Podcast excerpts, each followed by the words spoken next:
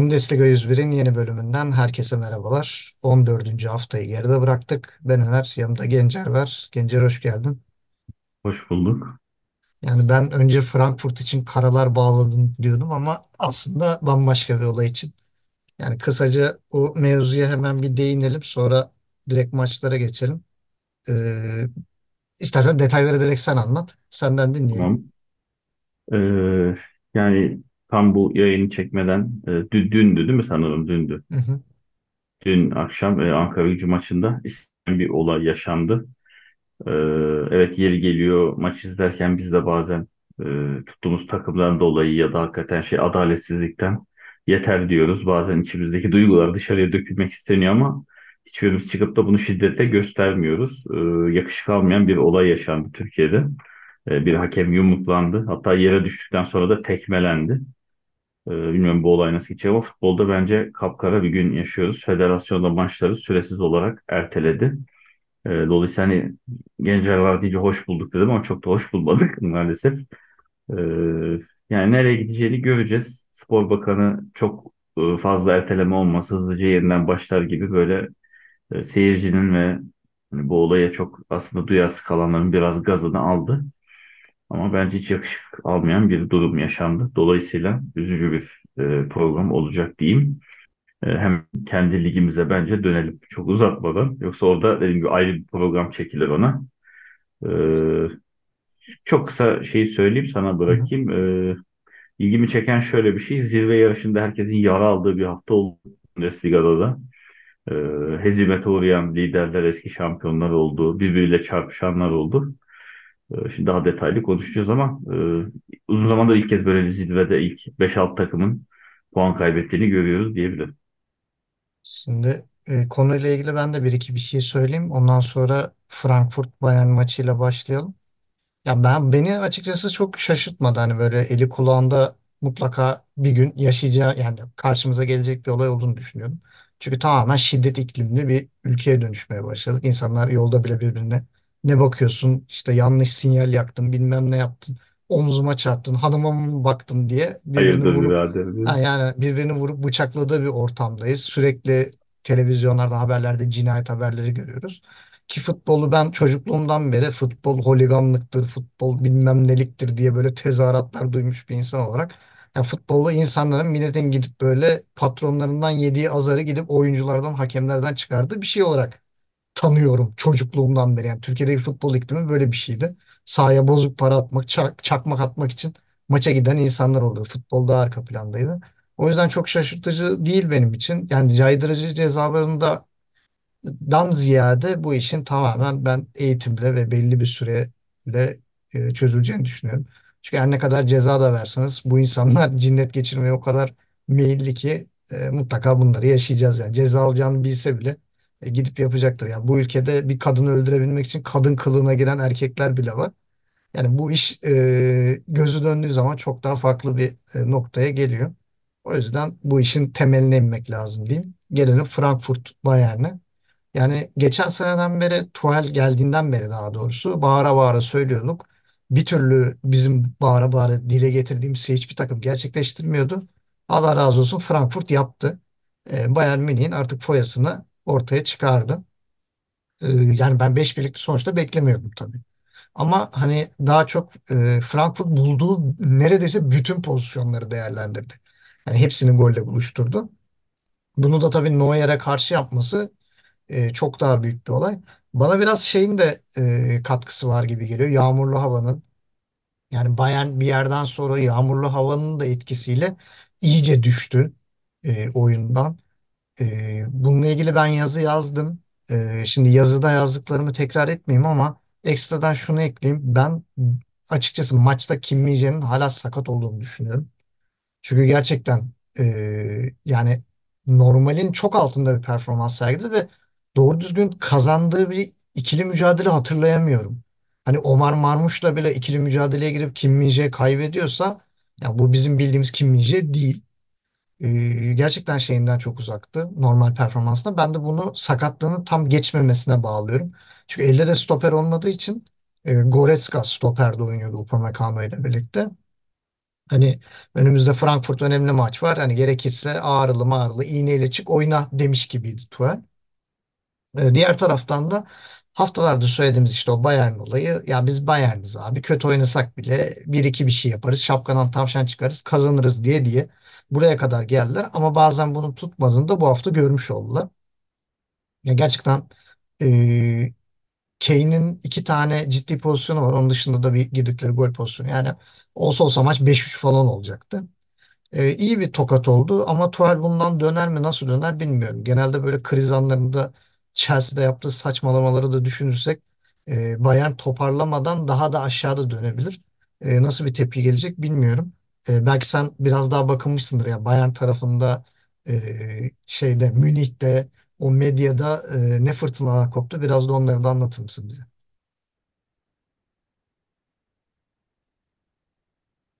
E, mikrofonu kapalı.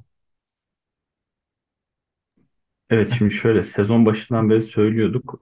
Orada USB elim takıldı. Kulaklığın mikrofonu çıkınca tekrar takınca gelmiyormuş meğer. Hı hı. Ee, sezon başından beri söylüyorduk. Yani Münih'in hatta defans zafiyetini zaten 2-3 sezondur söylüyorum. Bu Prime Boateng gittiğinden beri e, o savunma hattı bozulduğundan beri net oyuncular gelmedi. Şimdi kağıt üstünde evet Upamecano ve Kim çok iyi görünüyorlar yani kağıt üstünde ama Upamecano zaten gelmeden önce de Bundesliga'dan tanıdığımız, izlediğimiz bir oyuncu. Hep diyorduk ki Münih için ağır bir oyuncu. Çünkü artık eskisi gibi e, böyle hani 90'larda stoper deyince akla gelenlerin başına mesela Stam gelirdi böyle fizikli, kalıplı, ağır ama yanına gelen adamı yiyen adam ama artık öyle bir şey kalmadı. E, Thiago Silva'dan sonra stoperlerin de hızlı olması, rakibine yetişmesi, daha çabuk tepki vermesi gerektiği görüldü. Upamecano biraz ağır kalıyordu zaten. E, Kim de kağıt üstünde çok güzel takviye. Türkiye Ligi'nden de geçtiği için gelişimini gözle gördük, izledik canlı canlı uzun süre. E, Napoli'de de çok yakından takip ettik. E, kağıt üstünde iyi bir ikili oldular ama biraz ağır bir ikililer. Maalesef hele ki de Kim tam geçmeyen sakatlığı da olduğu için e, bu maç çok ağır kaldılar. Yani arkaya atılan her hızlı topta e, şöyle diyeyim Münih'e karşı ileride hızlı çoğalabilen takımların e, nasıl etkili olabileceğini gördük. E, ama biraz şans da yanlarındaydı dediğin gibi. Yani her şey yolunda gitti. Yani kaleyi bulan 6 şut, beşi gol. Yani Neuer'den böyle ismini vermek istemedim. Kale, kaleci gibi bir şey e, istatistik gördük. Gol beklentisi Münih'ten az olmasına böyle bir buçuk gibi bir rakam, bir altmış gibi bir rakam olmasına rağmen 5 gol. Yani işler biraz da rayında gitti. Çünkü hakikaten özellikle ikinci gol nasıl girdiğini ben de anlamadım. Neuer de anlamadı zaten. O da kalkınca gördü. Aa kaleye girmiş falan gibi. Ee, yani böyle bir hezimeti eminim Münih de beklemiyordu. Kimse beklemiyordu. Ama sonra bir istatistiklere baktım. Aslında deplasmanda yani rakip sahaya gittiği zaman Münih en çok kaybettiği ikinci takımmış Frankfurt. Birincinin kim olduğunu tahmin etmek çok zor olmasa gerek zaten. Deplasmanda en çok maç kaybettiği takım tabii ki Gladbach. İkincisi de Frankfurt varmış. Ee, dediğim gibi biraz işler yolunda gitti. Ama Münih'in yani çok büyük eksikleri var diyorduk. Ee, ortaya çıktı. Ee, ama Tuchel evet Tuchel'in üstüne zaten gidildi maçtan sonra bir tık e, çok eleştiri yağmuruna tutuldu. Ee, ki biz zaten geldiği günden beri eleştiriyoruz. Geçen sene sonuna doğru geldiğinden beri. Ama en azından şunu takdir ettim. Kendisi çıktı. Efendi gibi. Şimdi bazı çünkü e, hocalarımız basın toplantısından kaçıyor yenilince. Konuşmayı sevmiyorlar. Açıkça çıktı. Açık açık dedi ki kaybetmeyi hak ettik. Yani ben de müdahale etmede geç kaldım. Hatalar yaptım. Bunları düzelteceğim. Yani kusura özür diliyorum taraftarımızdan, kulübümüzden diye açık açık söyledi. Yani bunu e, sahiplenmesi e, aslında büyük bir hoca olduğunu gösteriyor. Ama Frankfurt için de evet sansasyonel bir galibiyet oldu. Onların bile bence beklemediği e, bir 3 puan ve beklemediği bir skor tabii ki. Dediğim gibi yani biraz şeyi ortaya çıktı foyası. Şimdi Münih'e yapılması gereken bu. Hızlı oyuncu demiyorum ben. İleride hızlı çoğalma. Yani çünkü ilk 4 golde özellikle böyle 2'ye 2 ya da 3'e 3 yakaladı hep Frankfurt. Öyle goller geldi. Son golde artık Tuchel takımı geri çekmişti. Aman yemeyelim daha rezil olun. Ama ona rağmen gol oldu. Ee, dediğim gibi atılan goller de çok net pozisyonlar da gelme. Yani gol dışında da çok. Bir Choupo-Moting'in arka direkte tamamlayamadığı, e, acele ettiği bir pozisyon var. Kaleciyle çarpıştı hatta orada. Ee, yani bir de uzaktan denemeleri var. O oyuncuların tam isimlerini hatırlayamadım ama Bir de golde zaten Kane'in kale üstten ağzında şey e, savunma oyuncusu müdahale etti de üstten kornere Üstten gitti. dışarı çıkan Hı hı. şutu var. E, yani dolayısıyla Münih adına e, zaten üstteki çoğu takım puan kaybetti ama yıkıcı bir e, şey oldu. Hele ki rakiplerinde puan kay- kaybı kaybettiği haftada çok büyük avantaj ele geçirebilirlerdi. E, büyük takım olmak bunu gerektiriyor. Çok en çok üzülen Münih olmuştur zirvede bu kayıplara. Ama şunu tekrar söyleyeyim. Münih'te ciddi bir değişiklik lazım. Çünkü ben oyuncularda şey görüyorum. Yani 10 yıldır üstte şampiyonluk, Şampiyonlar Ligi'nde çok rahat belli bir noktaya kadar gelebilme. Yani sahadaki oyuncu yaş ortalaması da çok yükseldi bence. Ve oyuncuların bir hedefi, arzusu kalmamış gibi görünüyor Münih'te. Yani artık böyle isteksizler. Yani Kimmich golü attıktan sonra ki sonrasında o da çok güzel bir gol attı. Evet. Sevinmemesi tabii ki doğal ama yani maç başında ilk 10 dakikada mesela hiç Münihli bir oyuncuda şey görmedim. Çıkacağız bu maçı kazanacağız. Normal işlerini yapıp e, çıkıyorlar. Biraz böyle daha aç, e, başarıya aç oyuncular toplaması gerekiyor Münih'in. Ya Bayern'de bence şeyden ziyade doymuşluktan ziyade bir mutsuzluk var gibi. Zaten Kimi'nin özellikle işte Tuchel'le anlaşamaması, Tuchel ya Kimi yeterli değil, bana adam gibi bir defansif orta saha lazım demesiyle zaten araları çok gerilmişti. Hatta Kimi için işte şimdi işte Arsenal, Liverpool, işte Manchester City, Barcelona haberleri falan da çıkıyor. Yani çok da kalmaya meyilli. Mesela Thomas Müller'in hala kalıp kalmayacağı belli değil. Yani Neuer'le gene bir sene daha sözleşme uzatıyorlar ama Müller'in hala verdiği bir cevap yok. Ee, orada da bir sıkıntı var. Yani Münih'i biraz zorlu zamanlar bekliyor. Devre arasına nasıl girecek onu da göreceğiz. Biz Şubat diye bir şey vermiştik Tuhel'e. Ee, Şubat'a doğru çok iyi bir gidiş yok. Şimdi bugün Manchester United'la oynayacaklar. O çok önemli değil çünkü gruptan çıkmayı garantilediler. Ama önümüzdeki hafta bir Stuttgart maçı var. Oradan da ters bir sonuç çıktığı zaman e, Tuhel'in kazanı kaynamaya başlayacak diyebiliriz. E, gelelim diğer önemli maça haftanın. E, Dortmund Leipzig'e konuk etti. Ama yani maç ne oldu ben hiçbir şey anlamadım. Yani Dortmund biraz etkili başladı ama bir kontra.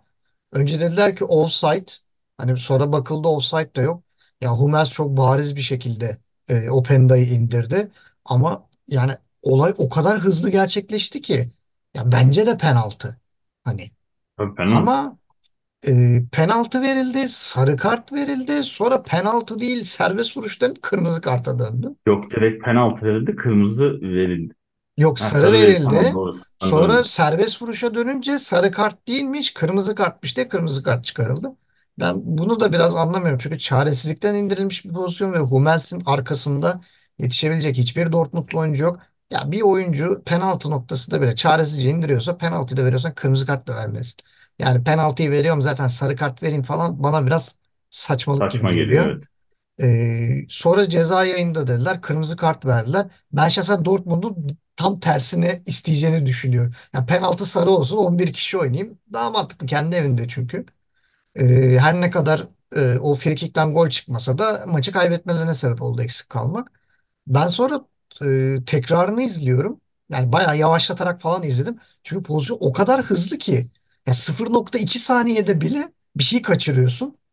Abi müdahale ya Openda'ya Hummels'in ayağının yani dizinin değdiği an o dizinin altındaki kısmı değdiği an ceza yayının hemen üstü yani o çizginin bir tık gerisi.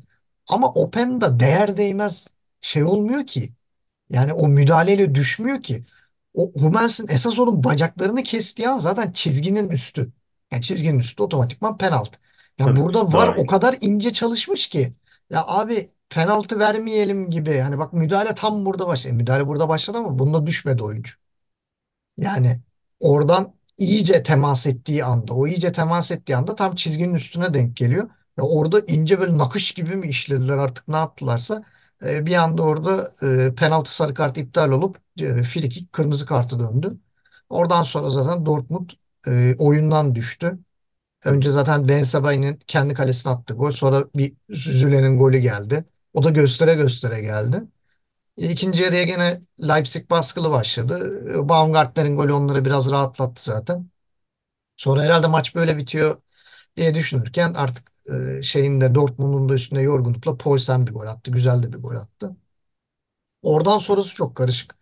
Yani Dortmund e, duran toplarla bastırdı bastırdı. Bir tane attı. Bir tane de çok net kaçırdı. Ya neredeyse 3-3 yapıp maçı bitirebilirlerdi. O raddeye kadar geldiler. E, buradaki en büyük sorumlu Leipzig. Leipzig'teki düşüş diye zaten önceki haftada bahsetmiştik. Daha önceden de ince ince söylüyorduk. Gerçekten Leipzig'te müthiş bir üretkenlik problemi var. E, maçları tutamıyorlar. Kimi zaman gol atamıyorlar. Yani ciddi bir sıkıntı var. Yani 10 kişi Dortmund'da bile e, öndeyken puan kaybı yaşayabilirlerdi. Ki Dortmund neredeyse yürüyemeyecek haldeyken 3-3 yapıyordu 3-1'den. Yani Rosen'in artık e, taktiksel anlamda bir çözüm bulması gerekiyor. Hani şeylere de bakıyorum. E, istatistiklere de bakıyorum. Yani 10 kişi Dortmund bile 18 şut çekmiş. E, 11 kişi Leipzig 24. Yani 2.05 şeyi var e, Dortmund'un. 2.7 de Leipzig'in var. Yani hiç 10 kişiymiş hissi de vermiyor. Yani bir de daha fazla pas yapmış Dortmund. 547 pası var. 465 pası var Leipzig'in. Yani Leipzig'e yakışmayan istatistikler bunlar. E, ben şahsen Rosen'in de bir e, ciddi formsuzlaştığını düşünüyorum. Burada sözü sana vereyim. Sen maç hakkında neler düşünüyorsun?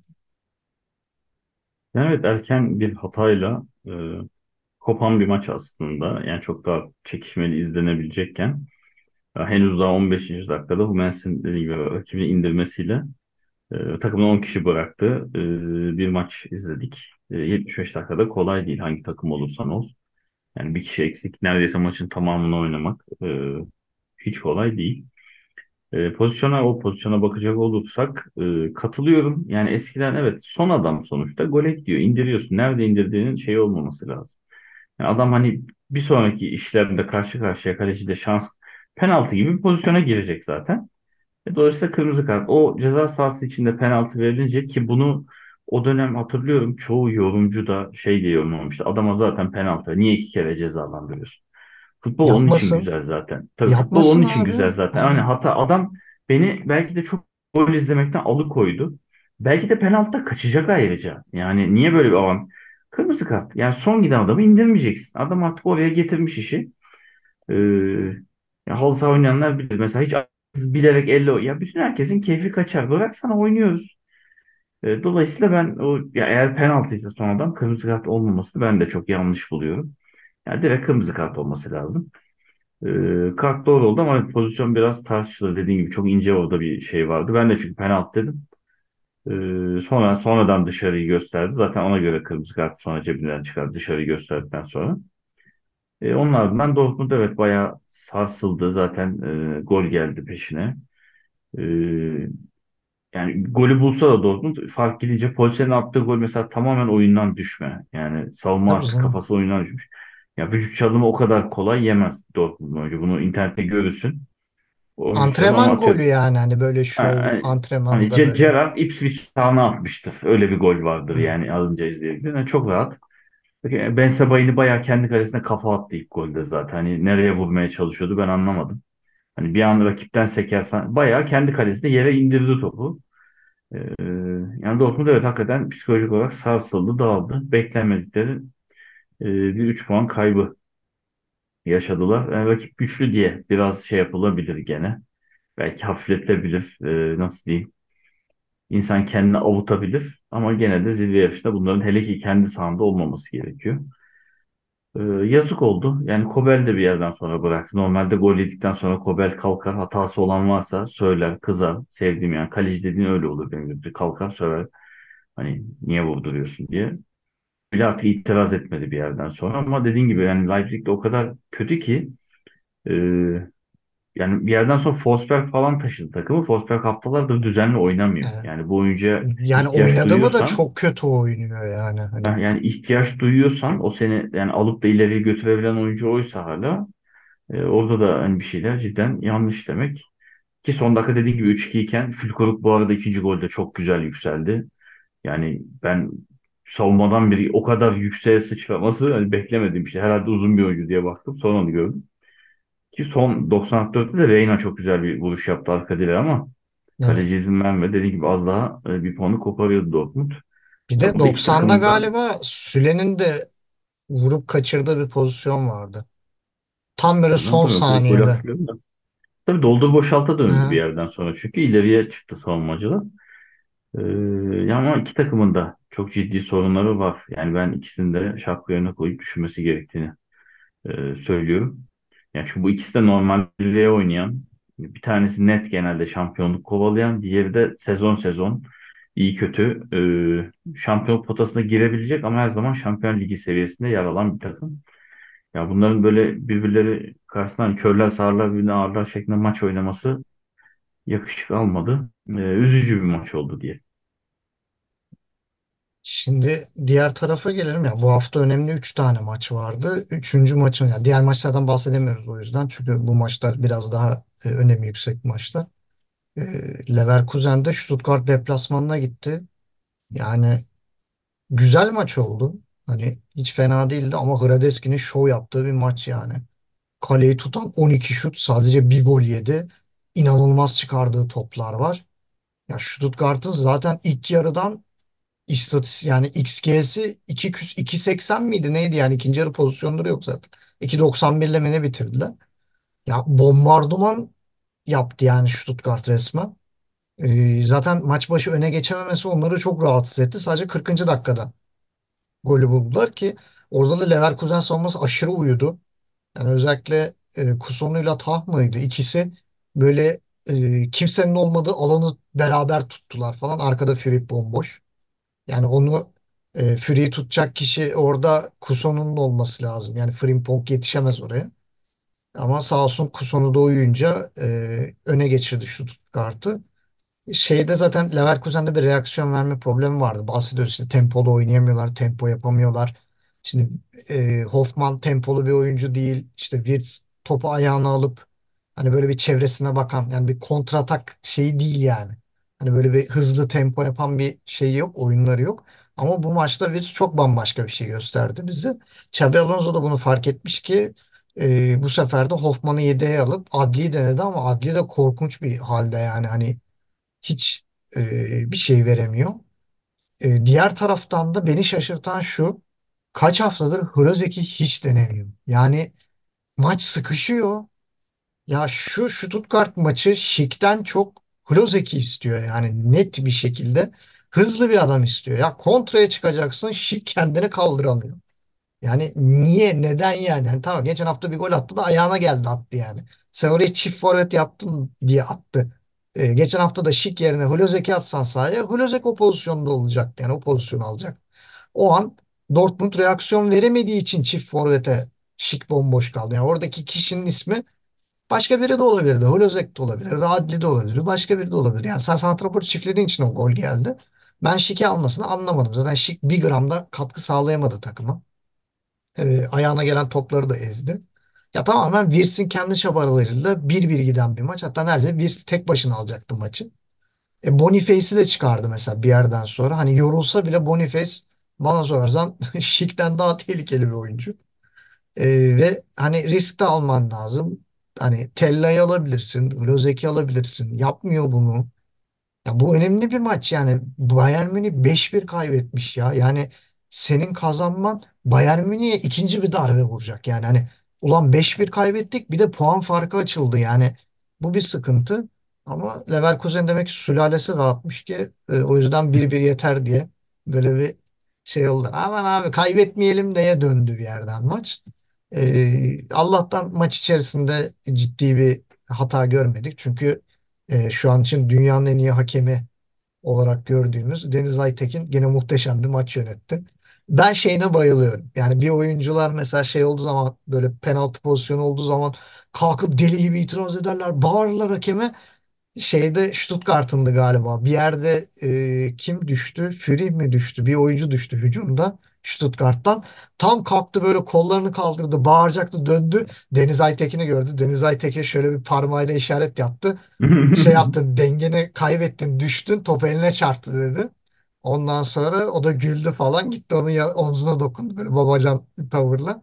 Yani Deniz Aytekin mimikleriyle bile hareketleriyle maçı çok iyi yönetiyor. Yani oyuncuları hem sakinleştiriyor hem de otoritesini yani çok sinirli geliyorsa oyuncu bir bakışıyla hareketiyle hemen onu şey yapıyor kesiyor o agresif tavrını sonra da açıklıyor. Mesela bir oyuncu düştü işte penaltı bekliyor gösteriyor böyle hani düştün yani hani atladın diyor yani bir nevi. Ve ona şeyse sarı kart gösteriyor. Ya da bazen diyor ki elle oynadın diyor. Mesela kolu gösteriyor. Buğrana çarptı diyor. Hani bazı hakemler elle oynama diyor. Geçiyor falan filan. Böyle şey yapma gelme bana falan yapıyor. Deniz Aytekin oyunculara gayet güzel açıklama yapıyor. Gördüğü pozisyonları da tak tak çalıyor. Ve dikkat edersen Deniz Aytekin'in maçlarına doğru düzgün VAR'a bile gidilmiyor artık. Yani ben Deniz Aytekin'in VAR'a gidip bir pozisyonu izlediğini pek hatırlayamıyorum. Bir kaotik maç vardı gene büyük. Orada penaltı izlemeye gitmişti. E, o da çok böyle e, uç bir penaltı pozisyonuydu. Yani onu görmesi çok mümkün değildi. Müthiş maç yönetiyor. Yani ben bu sene hakemlerin de böyle bir e, bütün liglerde neredeyse kaos yarattığını düşünürsek ya bu adam Şampiyonlar Ligi finalini de yönetsin. e, Euro 2024 finalini de yönetsin. Eğer Almanya finale çıkmazsa ki Almanya'nın finale çıkması bence imkansız. Yani şu an Avrupa'nın net bir şekilde en e, formda en iyi maç yöneten hakemi. Zaten 1.98'de olduğu için oyuncular korkuyor. E, burada topu sana atayım. E, sen maçta neler gördün? Biraz da sen Deniz Aytekin. Yani evet dediğin gibi şey e, yani gelmiş geçmiş en iyi hakem deyince çoğu kişi tartışmayacaktır. Collina diyecektir e, günümüzde. Ki büyük mutluluk ki yani Dünya Kupası'nda Türkiye maçı yönettiğine de şahit oldum. Çok canlı gözlerimle izledim. Büyük mutluluktur. Hala böyle hatta reklamlarda koyuyorlar halı sahaya maç yönetmeye. İnsanların yüzü gülüyor. Mesela onu da sahada gülerken de gördüm. Böyle oyuncular gülüşüp bir şey konuşurken. Yeri geldiğinde üstüne yürüyen adama kendisi çok küçük olmasına rağmen böyle alnına alnına dayayıp böyle parmağıyla itip göğsüne parmağını bastırıp hani işte o otoriteyi sağlaması birincisi. Ee, onu sağlaması için bir kere kendine güvenli olması lazım. Genelde bunda sorun yaşayanlar zaten sahada e, kontrolü kaybediyorlar. Çünkü hakem o kadar e, yani tabiri caizse korkakça karar veriyor ki hani kendi verdiğinden şüphe ediyor bazı hakem. Oyuncu onu görüyor. Böyle olunca üstüne gidiyor. Diyor ki bunu sıkıştıralım bir dahakini bizim lehimize versin şeklinde. Deniz Aytekin ona imkan vermiyor dediğin gibi. Yani karşıda ne yapıyorsan iki katını sana veriyor. Sinirli mi geldin? Daha sinirli. Güler yüzlü mü geldin? Daha güler yüzlü, daha babacan dediğin gibi. Ama asıl e, maçı iyi yönetmesinin ve itiraz almamasının sebebi o e, söylemiş olduğun pozisyonu açıklaması. Dolayısıyla oyuncularda bir adalet hissi oluşuyor. Yani evet niye verdiğini söylüyor. Ha tamam o zaman bundanmış diyorsun. Hani hakem bunu verdim. Niye işte onu verdim. Hayır öyle yok. Diyor ki bak bundan dolayı kardeşim gördüm. Gördüm diyor. Yani şimdi niye elini açmışsın Evet, diyor böyle. Yani o adalet hissi zaten oyuncularda itiraz şeyini azaltıyor e, haliyle. Şimdi onu öldükten sonra e, maça dönelim. Ben dediğim gibi bu dünya yani bu yazki turnuvada ciddi maç yönetmesini bekliyorum. Yani e, umarım hani hakkı yenmezse dediğim gibi en az bir yarı final e, ki final için de yani geçen isimler çok az aslında. Belki de final e, göreceğiz. Tabii turnuvada yer bulabilir. E, şimdi maça dönecek olursak e, Leverkusen biraz şunun rehavetine kapılmış olabilir. Yani pazar günü maçını oynadı ve diğer rakiplerin hepsi puanını önden peşin peşin kaybettiği için Ee, yani biraz daha rahat oynayabiliriz. Yani çok da sorun değil. Yani böyle bir lüksümüz var. Ee, kafasıyla çıkmış olabilir. Ee, ama dediğim gibi gol geldikten sonra böyle panik havası. Aman hani Münih'te kaybetmişken son namağlup ünvanı gitmesin diye sadece golden sonra özellikle beraberliği oynanması. Ee, üzücü. E, Boniface'in çıkışına katılıyorum. Çıktığı zaman ben de onu anlamlandıramam. Yani tamam oyuncu yorulabilir ama bazı oyuncunun sahada varlığı e, senin mevcut taktiğini uygulamana e, imkan sağlıyor. Yani Boniface zaten alıp böyle 80 metre deparla kontraya çıkan bir oyuncu değil. Yani yorulması çok önemli. Onun oradaki var tehdidi bile rakibi ileride tutuyor. Sana daha fazla oynayacak alan e, veriyor. E, bazı yanlış tercihleri de oldu. Yani baktığın zaman beraberlik dediğim gibi yani yenilmemiş takım ünvanının gitmemesi. Münih'in hezimete uğradığı bir hafta e, gene puan alınması iyi gibi görünüyor olabilir. Ama e, iki haftadır berabere kalıyor Leverkusen. Yani iki haftada Münih'in aldığı puan 3, senin aldığın 2. Yani arayla zirveli ara kapanıyor. E, oyuncuların gözünde de bir şey gördüm. Böyle biraz daha paniklerdi. E, geçen haftaki maça kadar kendine çok güvenli çıkıyordu oyuncular. Bu hafta biraz daha panik gördüm. Acaba hakikaten e, Leverkusen'de çapı bu mu diye sorgulamaya başlattı açıkçası. Ama tabii burada Stuttgart'ın hakkını yememek lazım. Onlar da harika bir sezon geçiriyor. Evet. Yani bence gol beklentisinde çok altında kalan bir maç oldu. İki tarafında neredeyse üçe yakın yani iki iki buçuğun üstünde gol beklentisi vardı. E, bitiricilikle mi sorun yaşadılar? Hayır. Dediğim gibi Radeski hakikaten inanılmaz performans. Bir kaleyi o kapattı zaten. Diğerinde de Leverkusen oyuncular bir türlü kaleyi bulamadılar. E, Xabi tercihleri dediğim gibi daha çok tartışılır ama ben hala iyi yönettiğini düşünüyorum. Yani hala zirvede en yakın rakibine maç eksiği bile olsa 4 puan önde şu an. Yani Münih'in şu hezimeti görünce o 3 puanı da alacağından şüphe etmeye başladım. Union'da olsa ki Union da bu hafta kazandı ayrıca. Volant çok iyi döndü bence. Ee, yani dediğim gibi kaybeden o maça kadar beraberlik olmayan bir haftaydı. Leverkusen bu hafta o işi bozdu. Ee, Wilson golüyle bir puanı kopardı. Stuttgart üzücü olmuştur eminim. Onlar e, çünkü bu haftayı çok iyi değerlendireceğiz gibi e, görünüyordu ki ikinciliğe çıkabilirlerdi e, Münih'i geçip. Olmadı. E, yani kağıt üstünde göründüğünden daha heyecansız ve az gollü bir maç oldu diyebilirim. Şimdi gelelim haftanın enlerine artıları eksileri olarak e, artık onu düzenledik. Ya artılara hazır bahsetmişken Wirtz yani maçın adamı bence bir bire rağmen 13.3 kilometre koşmuş. E, yani 3.82 bir pas efektifliği var. İkili, 16 tane ikili mücadele kazanmış. 90 dakika golü de atmış. Yani daha ne yapsın çocuk inanılmaz şeyler yaptı maç içerisinde. Ben şok oldum bir yerden sonra böyle şey dedim hani ya biz Musiala'ya inanılmaz şeyler yapıyorduk çalımlarken Wirtz'te de varmış o numaralar. Çok acayip hareketler gösterdi bize. Union Berlin'i söyleyebiliriz. Ee, sonunda ilk galibiyetini aldılar Ağustos'tan bu yana. Ee, galibiyet hatta puana hasretlerdi. Ee, bu sefer 3 puanı aldılar. Frankfurt'u zaten söyledik. Frankfurt özelinde Ebimbe de bence maçın oyuncusu e, oldu Frankfurt adına. E, bunun dışında son zamanlarda bir form yakaladı. E, Gregoric'e de değinmek istiyorum. O da e, kötü giden Freiburg'u biraz ayakta tutmaya çalışıyor e, kendince. Onu da ekleyebiliriz. Yani e, açıkçası benim haftanın artıları bu kadar. Bir de hadi eksik kaldıysa bir de Deniz Aytekin'i söyleyeyim. Tamam beşli. Yani benzer şekilde Union Berlin kazandı. Biz bir sürü tahmin yaptık ama hiç beklenmeyen bir antrenör geldi. Bielsa geldi. Çok değişik tercihler yaptı. Sahada yani uzun zamandır görmediğimiz isimler gördük. Ee, Volant'ta buna en yüksek karşılık veren oyuncu oldu. Bence çok iyi döndü. Dolayısıyla Volant'ı ben yazıyorum. Frankfurt dedim ben Marmuşaht'ı Ebim'e diye ekliyorum. İleride korkusuzca ikisi çoğaldı. İlk dört golde en az birinin ayağı vardı. Dört golün dördünde de yani. Ya gol ya asist olarak e, zaten ön saha varlardı. presiyle bütün kaptığı toplar gol oldu. Aynen. Yani ileride korkusuzca ileri çıkabildiler. E, tebrik ediyorum. Gregor dediğin gibi Freiburg'u son haftada taşıyor. Yine 3 puanı getiren golü attı. E, bir benzerini Dukş'ta gördük bu hafta. O da Werder'i sırtladı. E, Onu da tebrik edelim. Bir de bu hafta Heidenheim-Darmstadt maçı beni çok yani alttan gelen iki takım maçı çok çekişmeli oldu. Bir takım bir Brest de 0 önde acayip şeyler geçti. Sonra 2-1 maç. Sonra 2-1'den 3-2'ye döndü maç. Yani iki kere gidip geldi arada. Heidenheim duran toplarda etkisini gösterdi. Bir frikik, iki korner golüyle, Beste'nin asistleriyle. Üç gol buldu. Üç golün üçünü de duran toptan buldu Heidenheim. Böyle yakın zamanda e, Türkiye 2. Ligi'nde izlemiştik. Çanakkale Dardanel Kayseri Erciyes maçı. İnanılmaz gollerin olduğu bol bol. Ona benzettim. Dolayısıyla o da bence haftanın en eğlenceli maçı oldu bu kadar. Büyük takım olmasına rağmen yeni gelen iki takım bize haftanın maçını izletti diyebilirim. O zaman bir de eksilere gelelim. Ee, eksilerde de Gladbach yazabiliriz. Bonkör Gladbach puanları dağıtmaya devam ediyor. İhtiyacı olana e, 3 puan Gladbach'tan hediye Seoane Union Berlin'e e, puanı hediye etti. Wolfsburg'da düşüş devam ediyor. E, Kovac'ta da Kovac'ın da suyu ısınıyor diyebiliriz. E, onda da bir sıkıntılar var. E, Leip- yani kazanmasına rağmen Leipzig ve Rose'yi de ben e, eksiler kısmına yazıyorum. Ee, onun dışında bir de ya Köln-Mainz maçı korkunç. 90 dakika uykulu gözlerle e, 0-0. saçma sapan e, bir maç izlettiler bize. E, bir de Darmstadt'ın skor tutamaması artık benim canımı sıkıyor. Eksileri alıyorum deyip sana bırakayım. Yani evet başta gene Bundesliga'da olmasa da hakemlere yani yapılan bu saldırı ben gene haftanın kötülerine maalesef koydum. Münih'in hezimeti yani ben tamamen kafaların sahada olmadığını düşünüyorum Münih'li oyuncularda.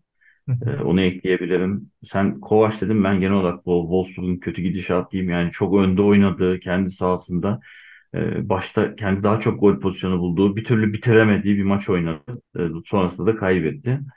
E, onlarda da bir şekilde bu işin çözülmesi lazım. Bitiricilik problemi var gibi görülüyor. E, 2'de 2 başladıkları sezonu çok kötü götürüyorlar. Bir de Hummels'in 15. dakikada takımını yalnız bırakması. Yani oraya kadar adam kaçtı, kovaladın.